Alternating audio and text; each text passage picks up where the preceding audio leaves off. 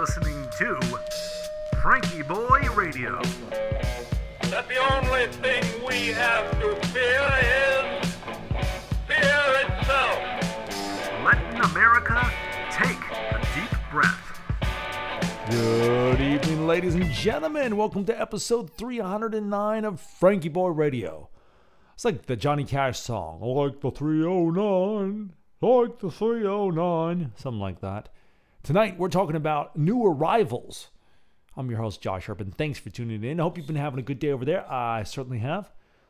New arrivals. Well, first, there are six puppies next door. Joe and Moochie, the dogs, had some puppies and they are so cute. Oh my goodness. I don't think I've really been around puppies before. You know, I've seen them here and there, but like, you know, they live right there. Oh, they're adorable. They come bounding over and you know, they, they barely know how to walk. You know, they're just little, little fluffy. They're actually not that fluffy, but they're just delightful. And then, speaking of delightful, there is a new telescope in the stable. Big shout out to Jim. Man, you guys know my astronomy mentor, the guy who got me on the right path to the stars. Jim, was talking to him the other day. He goes, Hey, you still like vintage telescopes, right? I said, Well, yeah, of course. He goes, Make sure there's some room in your car. Oh, boy, oh boy, oh boy. Well, he graciously gave me a 1957 Celestar. And this thing is so 1957. It's awesome. It's um, the telescope tube is about four and a half inches in diameter and uh, 40 inches long, doing my math. And then uh, it's on this this wooden tripod, this low wooden tripod. So it sits real low, and then it's got this big. The mount holding it up is blue speckled metal finish, like a real light blue. It almost looks like a kitchen appliance finish on it, um, or an, an old radio. It's it's just the coolest thing, and it perfectly matches the colors in my study. Well, there's blue in Professor Plum's library as well. The lamp is blue. So I took it outside and was looking at some of the, the stars through it, you know, telescopic things.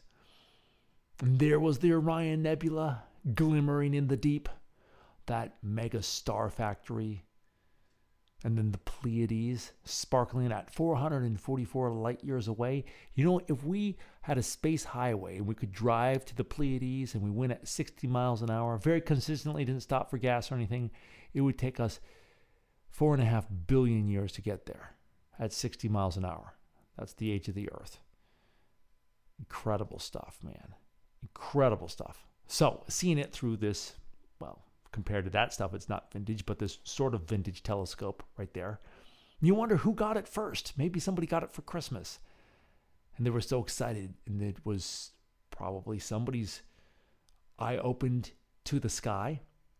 How many frosty nights and humid summer evenings when the mosquitoes whined in your ear, but you just had to keep looking because the stars were having a party high overhead in the summer night that was just so alive.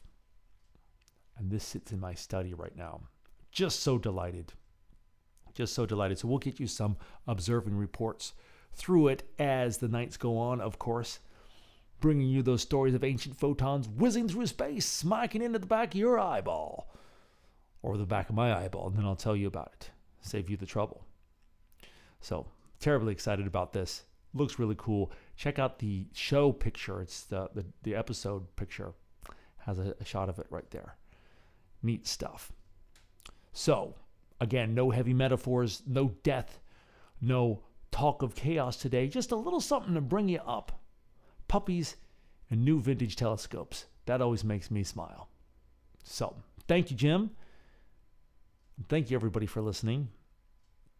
We got some deep breaths, of course, as is our practice. Let's go ahead and breathe in through our nose, out through our mouth. We'll do this one silently today. We're going to breathe in through a count of four, pause for two, and exhale for four, and do that five times. Breathe as deeply as is comfortable. Here we go.